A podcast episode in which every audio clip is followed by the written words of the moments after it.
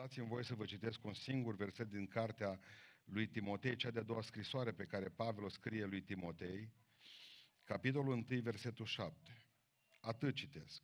Căci Dumnezeu nu ne-a dat un duh de frică, ci de putere, de dragoste și de chipzuință. Amin. Reocupăm locurile. Repet acest verset, că Dumnezeu nu ne-a dat un duh de frică și contrapun de trei duhuri puternice, trei manifestări ale Duhului lui Dumnezeu. Duh de putere, Duh de dragoste și Duh de chipzuință. În 1975, Hart, Roger Hart, unul dintre mari psihologi ai Americii, face o experiență cu 86 de copii lângă un orășel din Vermont. Într-un orășel din Vermont. Deci, vă spun încă o dată anul, 1975. Cei 86 de copii mergeau dintr-un capăt al altul al orașului, uh, veneau seara târziu acasă și părinții nu erau îngrijorați. De fel. Dacă întrebai unde e copilul, până în oraș pe undeva, vine la casă, rupt, bătut, cu hainele ferfenițe, dar vine. Dacă vine seara, nicio problemă nu Vine mai târziu, înseamnă că a stat prizonier pe undeva. Roger, Roger Hart face vizită, o vizită înapoi în anul 2014, în orășelul acela. La rândul lor, copiii cu care a făcut experiență în 1975 aveau copii. Cei 86 de copii erau părinți. Se duce și vorbește cu părinții și vede că se întâmplă ceva ciudat. Asta a fost în 2014. Copiii nu mai mergeau mai mult de 10 metri în afara casei. Cred că ați înțeles ideea. Și părinții erau tot timpul îngrijorați. Ce s-a întâmplat? S-a dus la poliție să vadă dacă au crescut infracțiunile. Nici vorbă, nici cu 1%. Ce s-a întâmplat? Frică. O venit boala asta peste noi, câțiva au și murit de ea. Dar reacția noastră a fost disproporționată. Și marea noastră problemă a creștinilor, a umanității, este că peste noi dintr-o dată a venit și a început să ne bântuiască Duhul fricii. Frică ce face ca jumătate din membrii acestei biserici să nu vină la biserică. Uitați-vă la mine, am zis jumătate. Dacă vrea cineva uh, dovezi, să vină și să-i numere. Îi dau o listă de membri și se ducă la fiecare și veți vedea un lucru care e șocant. Dacă îi întreb ce fac acum acasă, stau închiși de frică. Frica până la urmă o să-i omoare, pentru că boala asta e purească această inimă de iepure îi face pe oameni ca până la urmă să clacheze. Spitale de neuropsiatrie din România sunt pline și vor ca să se înființeze secții noi, pentru că oamenii din frică au trecut în altceva. Iubiților, frica ne restrânge libertățile. Nu trebuie să vină comuniști la putere. Nu trebuie să vină un regim dictatorial la putere ca să ne restrângă libertățile. Frica ne face ca să ne restrângem singuri libertățile. Vă mai aduceți aminte de Adam. I-a dat Dumnezeu al lui Adam și Eva toată grădina aceea. În momentul în care a păcătuit, primul lucru care s-a a venit peste Adam, culmea a fost frica. Când l-a întrebat Dumnezeu, unde ești Adame? De ce te-ai ascuns? Ce a spus Adam? Mi-a fost frică și m-am restricționat. În loc să mai am toată grădina, doar un tufiș mi-a mai rămas, în care stau ascuns de frică. Unde ești? Ne întreabă Dumnezeu. Pentru că nu vă vine să credeți, de o cred la ora actuală, că Dumnezeu face recensământul și la ortodox și în biserică și la noi. Pentru că știți că îngerii aceștia, despre care tot vă vorbesc eu, îți interesați de cât suntem în casa Dumnezeu. Și atunci întrebarea aceasta persistă. Unde ești astăzi? Și tu ce zici? Mi-a fost frică și m-am ascuns. Mi-a fost frică că mă îmbolnăvesc, mi-a fost frică că mor, mi-a fost frică că se întâmplă ceva cu mine și că ajung ca să mi se bage uh, tubul de respirație pe gât. Mi-a fost frică. Unor oameni, să spunem, care au filozofia rusească, mâncăm, bem, că mâine o muri, atunci te gândești că e normal, dar nu pentru niște creștini. Adică omul care are toate instinctele încă în el, alea primare, pe care Duhul Dumnezeu nu le-a uh, civilizat. Omul acela care se teme de viața lui, normal că va sta ascuns acum, într-o gaură de cârtiță. Dar un om care pretinde că are Duhul lui Dumnezeu în el, să aibă Duhul de frică este incompatibil, înseamnă că ascultă-mă. Ori ai Duhul de frică și n-ai Duhul Sfânt în tine, ori ai Duhul Sfânt în tine și n-ai Duhul de frică. Ele nu pot sălășui. Observați astăzi că Pavel, Sfântul Apostol Pavel, contrapune Duhului fricii, Duhului Dumnezeu. Spune că Duhul de frică este antagonic și dușmănos Duhului lui Dumnezeu. De aceea, în momentul în care simțiți frica peste voi, trebuie să vă faceți un exercițiu puternic al relației voastre cu Dumnezeu. Sigur că există o, o, și asta este bine să înțelegem și o frică sănătoasă. Primul lucru pe care vreau să îl vedem astăzi este această frică sănătoasă. Că există și o frică sănătoasă. În 1933, dacă țineți minte, Statele Unite ale Americii se confruntau cu o criză fantastică, 25% era șomajul în Statele Unite, un om din patru nu avea loc de muncă și președintele Americii atunci, domnul Delano Roosevelt, rostește un cuvânt. Nu trebuie să ne fie frică decât de frica însuși.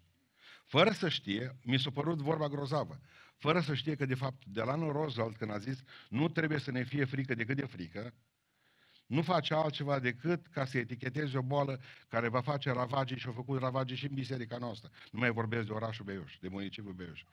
Știți ce este frica de frică? Atacul de panică. Ați auzit de atacul de panică?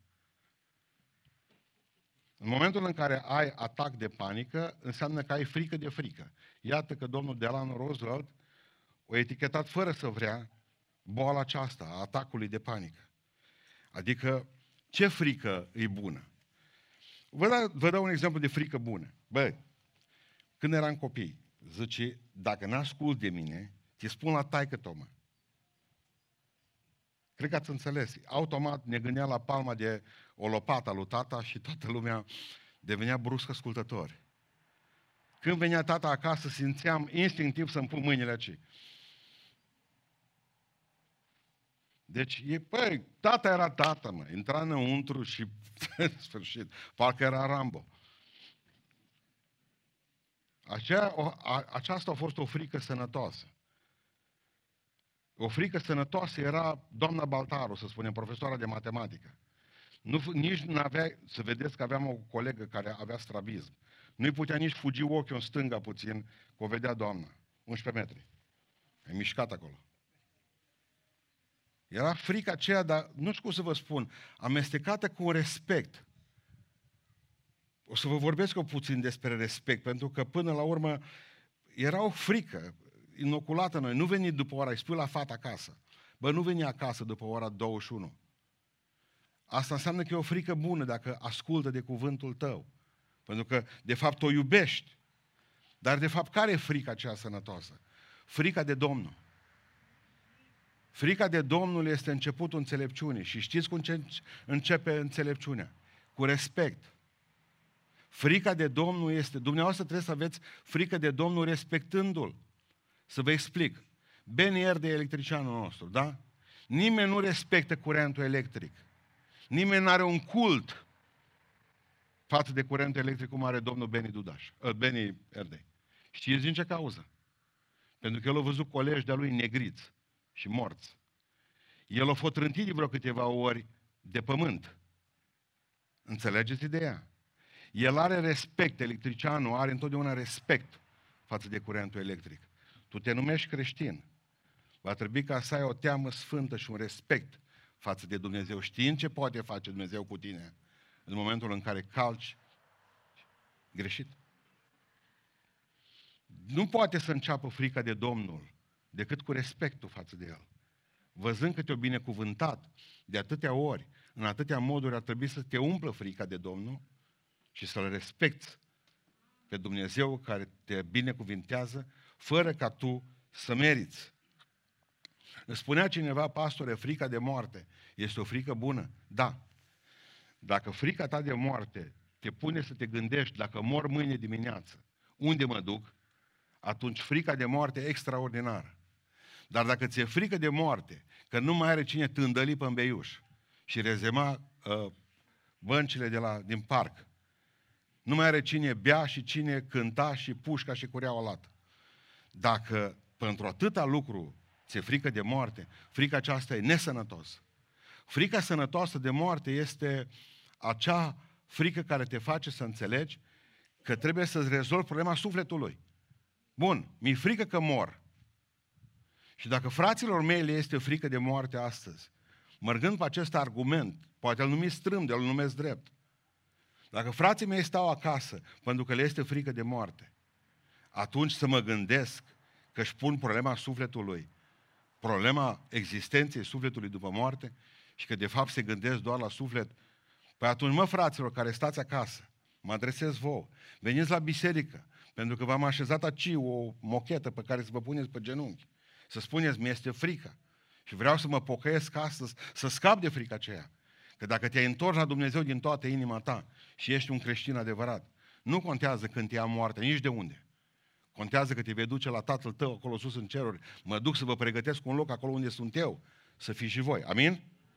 Atunci, toată ziua, bună ziua, asta facem. Mă, oameni buni, dacă nu există nicio osândire în cei ce sunt în Isus Hristos, de ce mi-ar fi frică să umblu cu el pe drum? De ce să nu vin în casa lui? De ce să nu am părtășie cu frații mei? Spunea unul dintre mari oameni al lui Dumnezeu, Oswald Chambers, când prindeți o carte de-a lui să o citiți rapid. Și spunea Oswald Chambers așa, problema e în felul următor, zicea el. În momentul în care nu ne temem de Dumnezeu, ne vom teme de toate lucrurile din lumea aceasta. Dar în momentul în care ne temem de Dumnezeu, nu ne mai temem de niciun lucru. Așa că, de fapt, nu aveți decât să alegeți. Ori vă temeți de Dumnezeu și nu vă mai este frică de nimic de altceva, ori nu vă temeți de Dumnezeu și atunci vă va fi frică de toate fricile de sub soare. Doamne, ai milă de noi. Pentru că de aici începe totul. Există o frică sănătoasă, frica de Domnul. Asta e singura frică sănătoasă și acceptabilă. Dar din păcate există o grămadă de frici dăunătoare. Dăunătoare. Psihologii au catalogat 700, aproximativ 700 de frici, de fobii. De orice. Nu dacă dumneavoastră uh, știți că există și frica de predici. Se numește homilofobie. Mă, acum am descoperit de ce nu vin oamenii la biserică. Au o frică de predică. Doamne, zice, dacă aș putea scăpa de frica asta. Adică, până la urmă, sunt temeri care provocă comportamente obsesive. Adică, uh, și temerea aceasta, dați-mi voi să spun că e deviantă. O frică nesănătoasă este o temere deviantă care până la urmă duce la un comportament mai mult decât ciudat. Câți dintre dumneavoastră aveți pe crișul dumneavoastră, negru, repede sau ceva rechini? Să zicem, da? Nu avem. Da? Dar dumneavoastră știți că eu am crescut pe malul crișului negru fiind un frică de rechini? Dacă n-am căutat pe sub pietre să prind rechinul ăla, să-l zdrobesc, deci când am văzut odată un film cu rechinii care mâncau oameni în mare, am fost terminat. Și pur și simplu mi era o frică de rechin extraordinar. Știți cum am învins-o? Aruncându-mă în oceanul indian. Am fost în Australia, m-am dus și am sărit în ocean. Nu, no, mâncă-mă. Voiam să scap odată, că vreau să vin normal la Crișul Negru. Știam că acolo se rechin, ce vorbiți? Nu spietre în mare. Nu, acum sunt. Până la urmă trebuie să te confrunți cu asta nu ai ce să faci, mă uit la știri, mă uit la știri, dar nu mă mai las cotropit de ele, pentru că îmi fură mintea. Adică sunt două categorii de frați aici care, pe care îi iubesc. Unii care nu se mai uită de fel la nicio știre. Slavă lui Iisus Hristos că puteți să biruiți asta. Și unii care se uită la știri și care totuși au puterea Duhului Dumnezeu în ei și nu se sperie.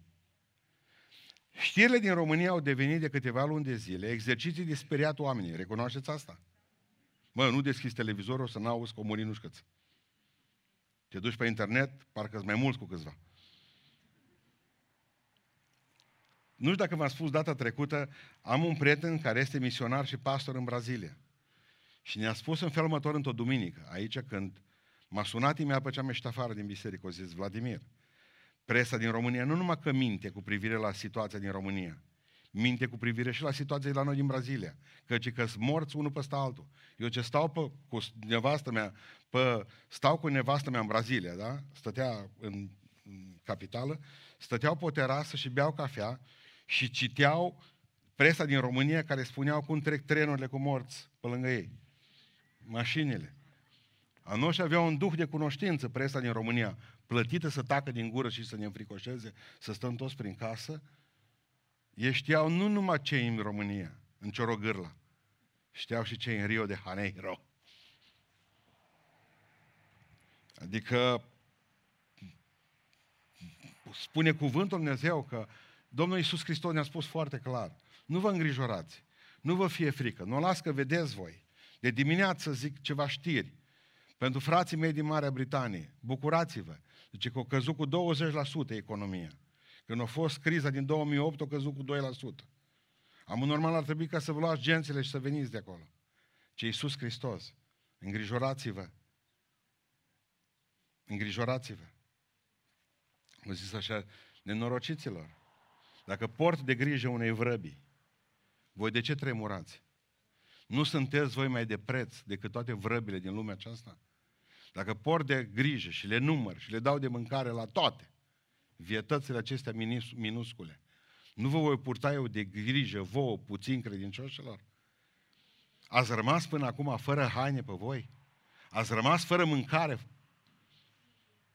O trebuie să mergeți să vă cerșiți pâinea zilele acestea? N-au trecut România pe momente mult mai grele. N-am prins bătrânii noștri, n-au prins foamete, n-au prins două războaie mondiale. N-am trecut peste 50 de ani de comunism, când trebuia să stăm cu buteliile noaptea la patru și mergeam și stăteam la rând de un kilometru pentru puțină untură și pentru o bucată de pâine. Și a murit puțin credincioșilor. De ce vă este frică? Adică, în momentul în care problema gravă este, dacă vă aduceți aminte când au trimis cele 12 scoade să-i scodească izraeliții, când ne-au trimis în Canaan, și au văzut uriașă aceea, zece dintre ele au venit și au spus, e un prăpăd. Dar problema gravă este că omul care se îngrijorează și se înfricoșează, nu rămâne doar înfricoșându-se pe el, ci mai înfricoșează și pe alții. Spune că acei zece oameni au muiat inima poporului. Din cauza aceea încă 40 de ani au trebuit ca să stea prin pustie. Și dacă ai vreo doi prieteni din aceștia care toată ziua numai despre asta vorbesc,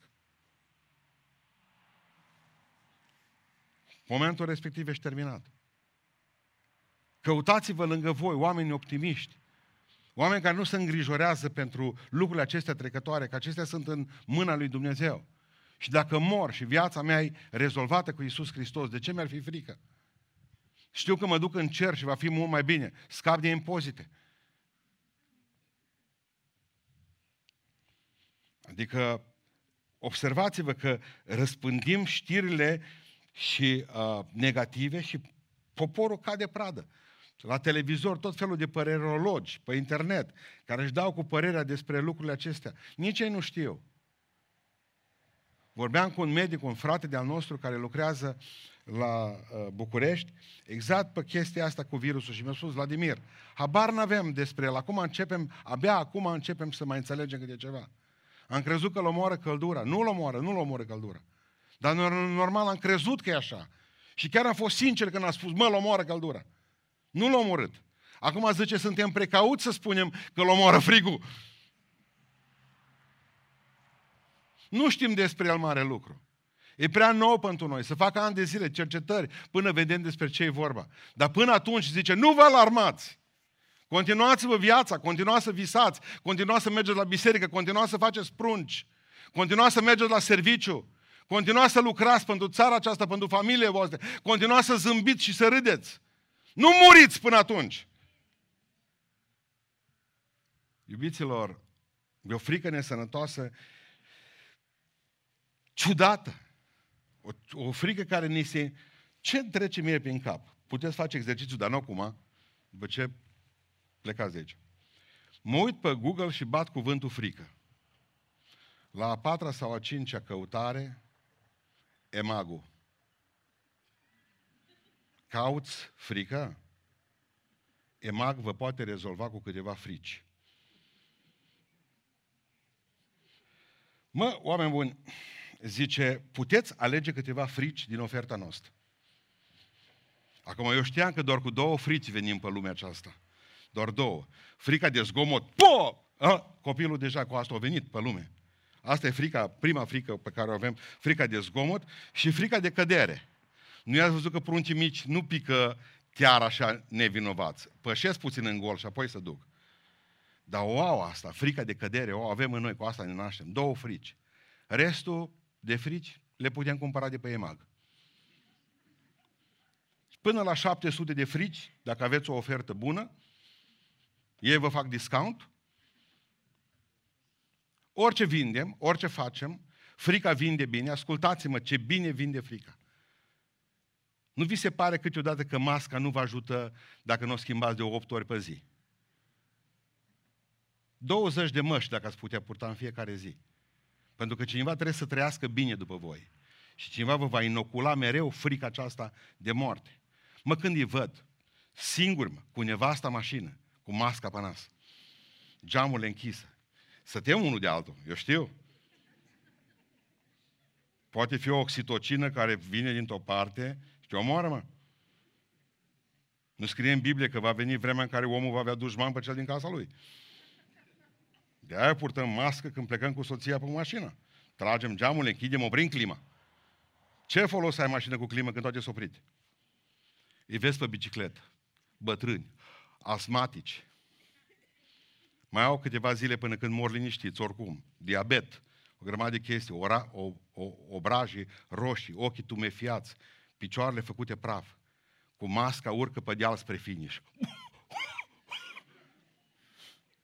Suntem penibili? Suntem penibili? Bine că nu mai avem voie să ne dăm, că au spus părerologii, să nu ne mai dăm salut cu codul. Toți să coteau spre mine. Băi, da, pumnul. O zis părerologii că după ce ne-au îngăduit să dăm șase luni salut cu cotul și-au dat seama că suntem prea aproape. Mai bine era pumnul în mâna întins. Ca în Titanic. ce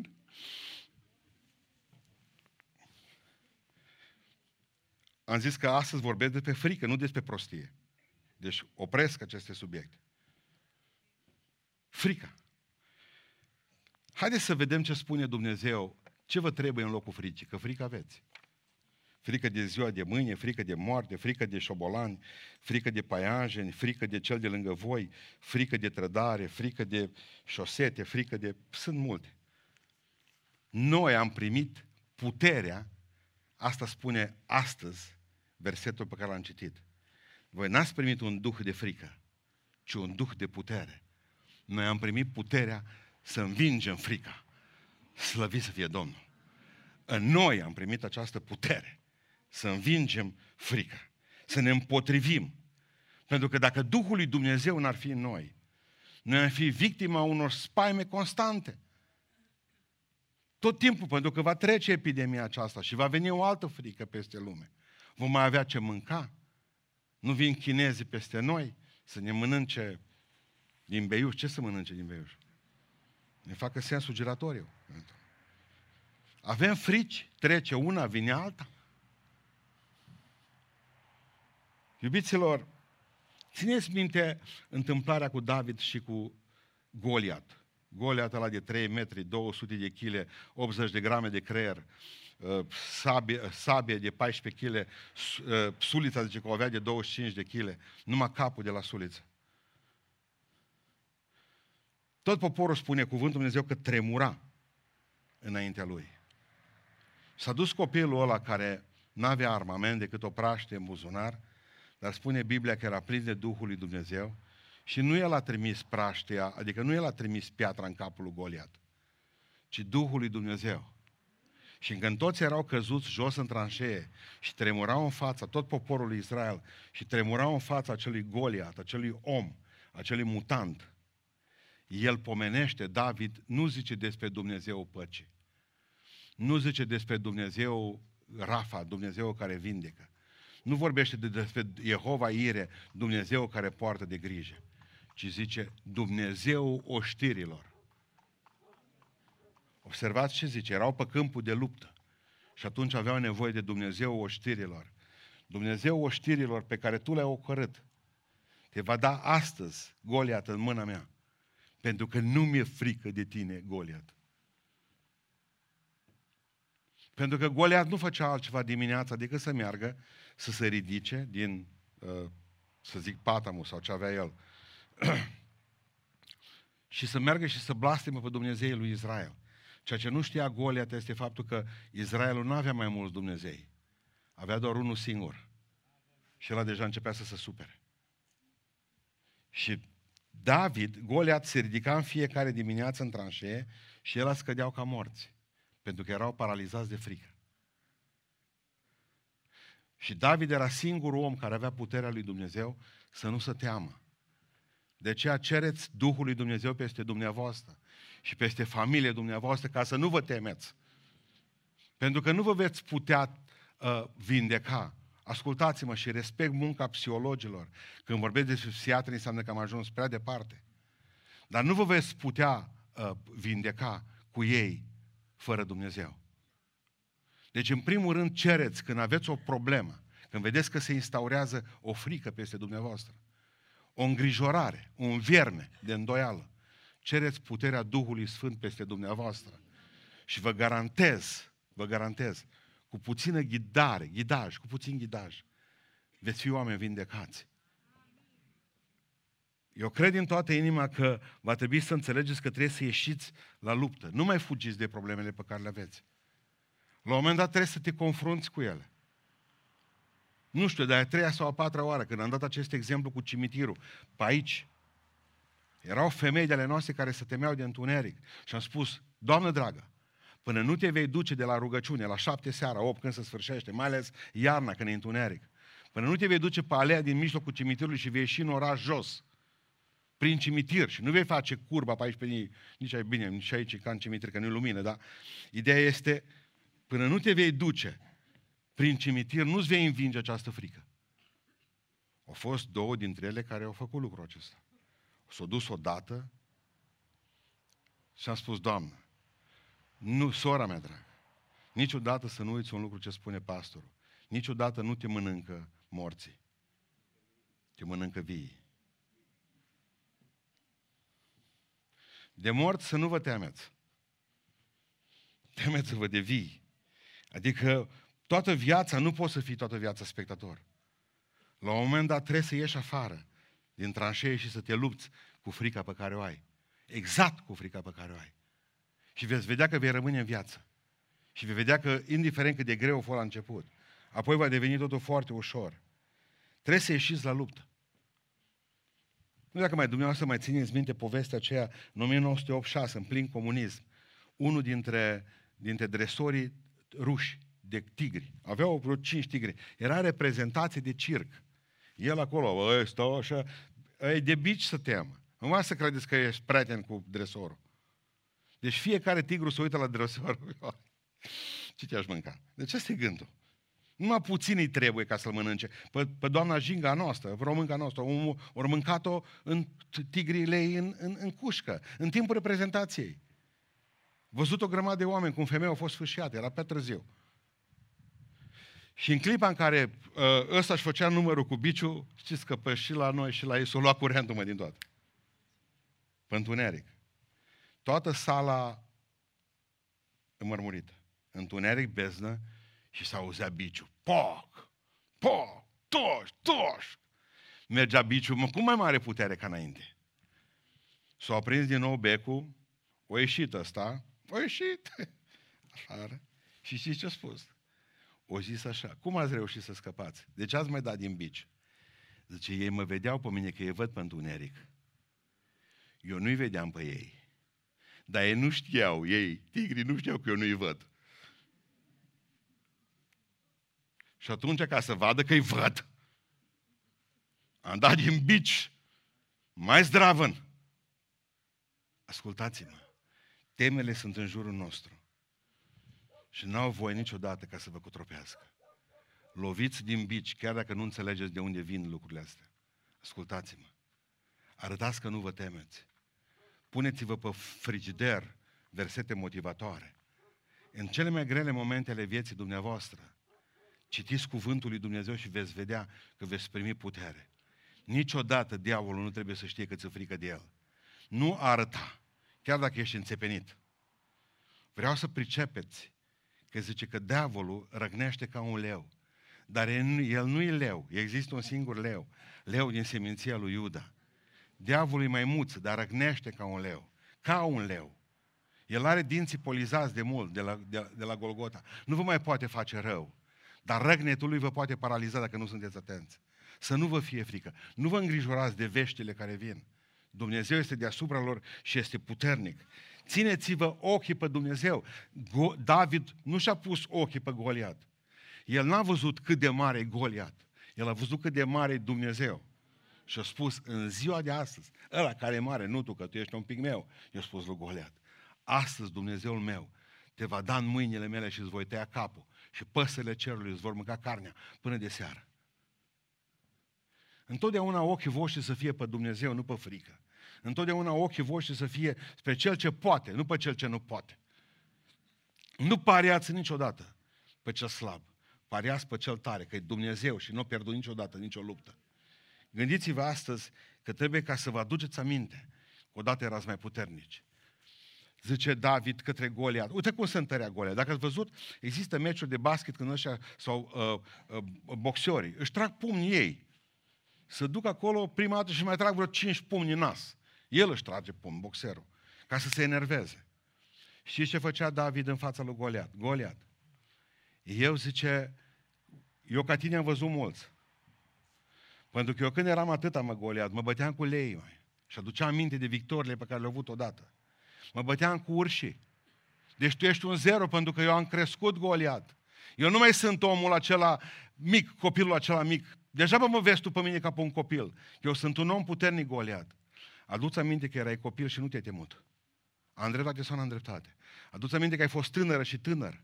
Și ai ajuns să te temi de moarte acum când ești bătrân. Nu te temu de moarte atunci când aveai, dacă mureai, aveai pentru ce să mai fi trăit câțiva ani de zile. Și te temi acum când deja ești frate cu Parkinson, soră cu Alzheimer, când dacă nu ești atentă, te bagi în casă la vecini. Aveți nevoie de această iubire, aveți nevoie de această putere. Știți cum se obține? Mă întreba cineva, cum obținem puterea? Și ne-am spus doar atât. Marțea, la rugăciune.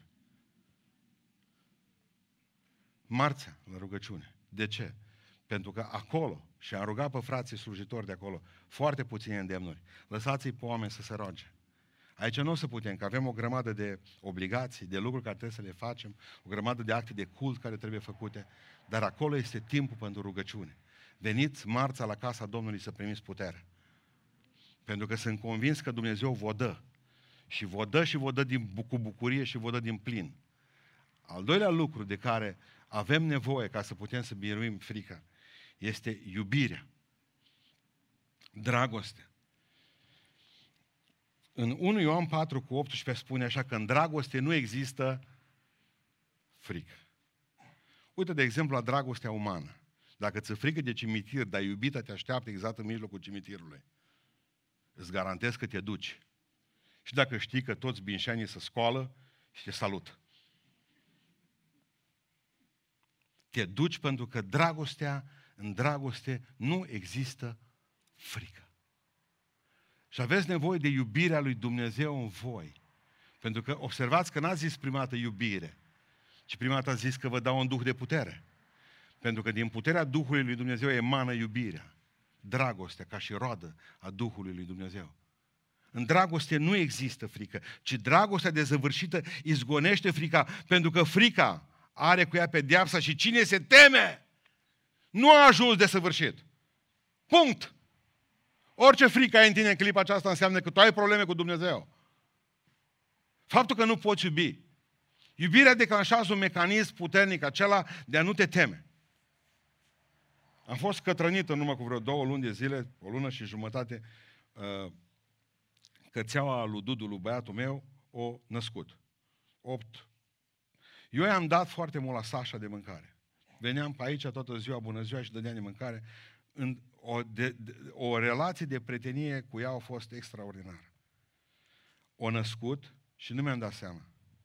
M-am dus la ea, erau pui așezați într-un loc și ca până acum am vrut să pun mâna pe ea. Am înțeles că probabil că vreau să iau vreun pui.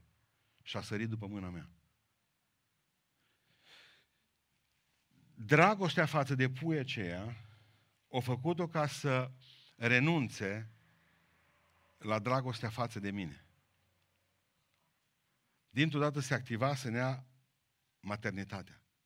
Trebuia să-și păzească puii de mine, de cel care am dat de mâncare de atâtea ori. Două lucruri le-am învățat atunci. Atunci când iubești, nu mai contează ce pierzi. Nu mai există frică. Iubesc și nu contează ce pierd. Al doilea lucru pe care l-am învățat atunci. Când Dumnezeu iubește pe un copil de-a lui, pe tine sau pe alții, e ca așa. Dumnezeu rupe tot în jurul lui. Deci va rupe și demonii fricii, a angoaselor, a problemelor din jurul tău. De ce? Dumnezeu are pui. El ne este tată. Și El își protejează pruncii. Nu mi-e frică niciodată că am un statut. Puii ce făceau? Stăteau toți grași, orbi și mama mai păzea. Așa stăm și noi, binecuvântați de atâtea binecuvântări, grași, că să rup scaunele cu noi și Dumnezeu ne păzește. Pentru că avem iubirea lui Dumnezeu în noi. Am citit o singură pa- carte a domnului Paulo Coelho și nu mai citesc niciuna de aici încolo, pentru că uitați ce definiție bagă el în cartea pe care am citit despre frică. A fi frică înseamnă să iubești viața. Duși întors, domnul Coelho. Dacă iubești viața ta, ai sentimentul de frică, dar noi suntem chemați să iubim pe alții, nu să ne iubim pe noi. Iubirea față de sine poate să fie frumoasă, dar nu-i trainică. Trebuie ca să învățăm să iubim pe alții. Și atunci când spune cuvântul Dumnezeu în dragoste, nu există frică. Și v-am dat un duh să puteți, să aveți și putere și să puteți iubi.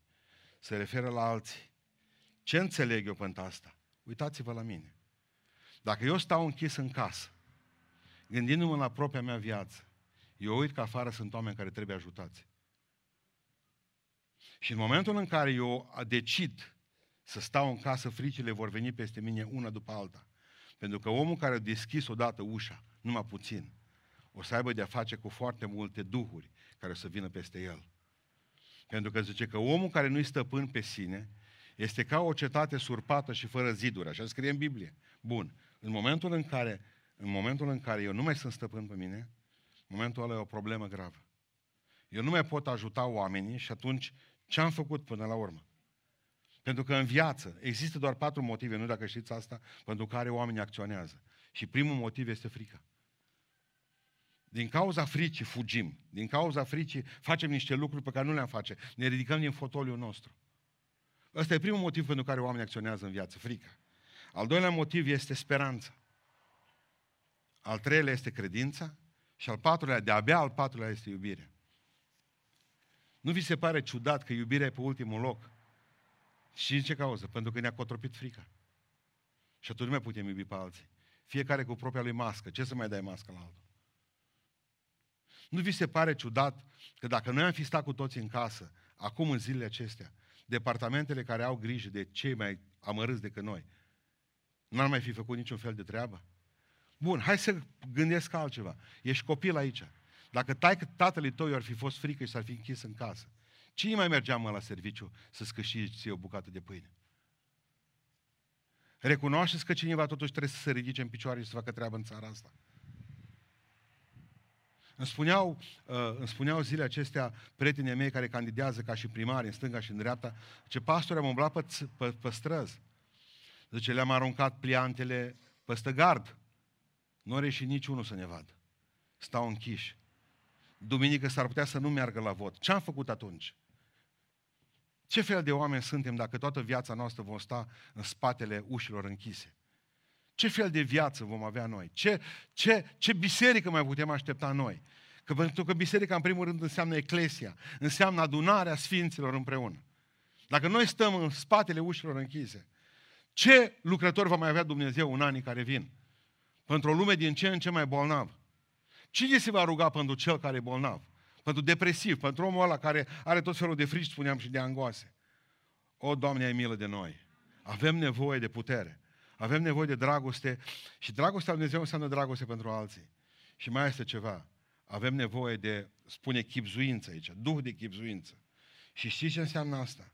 O minte sănătoasă care să facă uh, deosebire între frica reală, între frica bună și frica nebună. Va trebui ca să avem mintea aceea să zice, băi, stai puțin, să vorbești cu tine, mă. Mintea ta, chipzuința aceasta. Nu cumva sunt un om care nu înțeleg pentru ce mă lupt? Cu ce mă lupt? Adică nu trebuie ca să cauți sfatul unui psiholog, a unui pastor, ci trebuie să te gândești în mod special că trebuie ca să ai în tine uh, acea înțelepciune pe care numai Duhul Dumnezeu ți-o poate da din nou iar, să spui, oare ce fac eu acum? Iubiților, vreau să închei astăzi spunându-vă că mi-am intitulat uh, predica aceasta uh, Tușește fără frică. Vă mai aduceți aminte ce a zis George Dume la un moment dat? Că o tușit în avion și... Avem uh, frați în biserică care au un tic în a tuși. Că sunt oameni înțelepți, care nu spun, nu vorbesc ceva, nu dau un răspuns imediat, ci tușesc de trei ori până când le vine ideea salvatoare, știi? Păi acum să și terminați în perioada asta. Și parcă ne frică să tușim, să strănutăm. Ne frică de ce zic alții, dar ascultă-mă. Tu și când te-ai pocăit, te-ai confruntat cu ace- ace- asemenea frică. Ce vor zice alții dacă vii aici? Ce vor zice alții dacă mei nu știu unde? Ce vor zice alții? Ce vor zice alții dacă mă îmbrac cu? Ce vor zice alții dacă... Și așa deveniți niște oameni pierduți. Pentru că pe voi trebuie să vă intereseze ce zice Dumnezeu despre dumneavoastră. Nu ce zic alții. Pentru că ăștia, niciunul dintre oamenii aceștia, nu sunt calificați ca să vă judece pe voi. Pentru că voi sunteți robii lui Dumnezeu. Și fiecare stăpân își judecă propriul rob.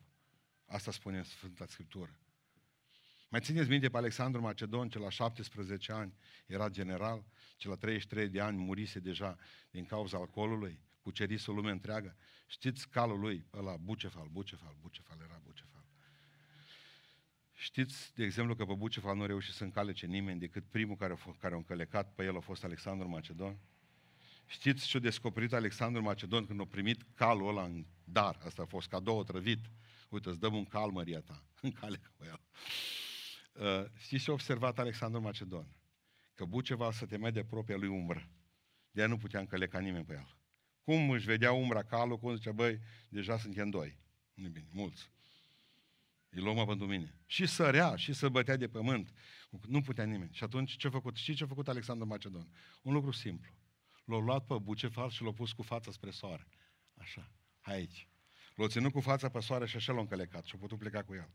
Ca să nu-și mai vadă umbra să vadă soarele. Să nu vă supărați pe mine, dar cei mai mulți dintre dumneavoastră care aveți frici, de fapt, e frică de propria umbră. Mă. Ascultați-mă. Și știți de ce vă frică? Pentru că stați întorși invers de la cel ce este lumina lumii. Dacă voi ați fi întorși cu fața spre soare, tot timpul cu fața spre soare, voi ați fi niște oameni binecuvântați, cu fața spre Dumnezeu nu mai văd nicio umbră. Pentru că umbrele vin în jurul, chiar dacă ar fi să trec prin valea umbre morții, și plină Biblia de umbre care vin în jurul nostru. Voi să nu vedeți umbrele, voi să-L vedeți pe Cel ce a zis, eu sunt lumina lumii. Cât sunt în lume, eu sunt soarele lui Dumnezeu. Vin să vă luminez pe voi. Vă gândiți poate la pierdere. De ce a pus pastorul Pustan nume la predică tușește fără frică? Marele uh, aforist marțial. Ați auzit de marțial, nu marțian. Marțial. Băia bun, un latin de treabă. și un, uh, cum spuneam, un aforist extraordinar. A fost cea mai, poate cea mai frumoasă aforisme. Vorbește despre o doamnă și să vă spun de unde am luat titlul predici. Mai rămăsese și Aelia, o doamnă, cu patru dinți în gură. Dar ai tușit odată și doi din ei căzură. Tușind a doua oară, alți doi simțiși că-ți pică. De acum n-ai nicio grijă. Tușește fără frică. Să vă explic. Mă uit în oglindă și zic, bă, ce mai rămas de pierdut, mă? Să stau următorii ani fiind în frică de ceva? Dință i-am pierdut la mine. Nu mai am probleme, pot și fără frică. Nu mai are ce pica. Uitați-vă la dumneavoastră. Cele mai multe lucruri le-am pierdut deja, de care vă este frică să nu le pierdeți. Dar nu le mai aveți! Nu vedeți că s-au scurs ani peste voi. Lucruri pe care în viața dumneavoastră nu le-ați îngăduit când ați avut 18 ani sau în 20 sau în 4, le îngăduiți acum în viață. Și de ce? A scăzut. Se mai e jos. Ne mai rămas patru dinți în gură. Adică de două tuse adevărate. Cam atât. Păr vă mai rămas de un duș. În loc să vă lăsați barbă, v-ați lăsat burtă. O grămadă de oameni aici. Ce aveți de apărat atâta? Vi dragă viața. Și vorbesc pentru ei de pe internet. Mă, haideți la biserică. Haideți că atâta de frumos e septembrie, frumos e septembrie, aici sub cortul ăsta. Haideți la casa Dumnezeu. De ce, vă, de ce vă este frică? Pentru că Dumnezeu nu ne-a dat, nu v-a dat, nu v-a dat un duh de frică, ci un duh de putere, un duh de iubire pentru alții și o minte sănătoasă, un duh de chipzuință. Și astea le aveți sau nu le aveți? Dacă nu le aveți, să le cereți. Pentru că tot ce veți cere prin rugăciune cu credință, veți primi. Vreau să cântăm că nu mi-e frică, că nu mă tem. Și vreau să trăiesc așa. Vreau să ne rugăm, nu mi-e frică. Și vreau să trăiesc așa. Și vreau să vă spun din toată inima, nu o să omoare COVID-ul cât o să omoare frica de el.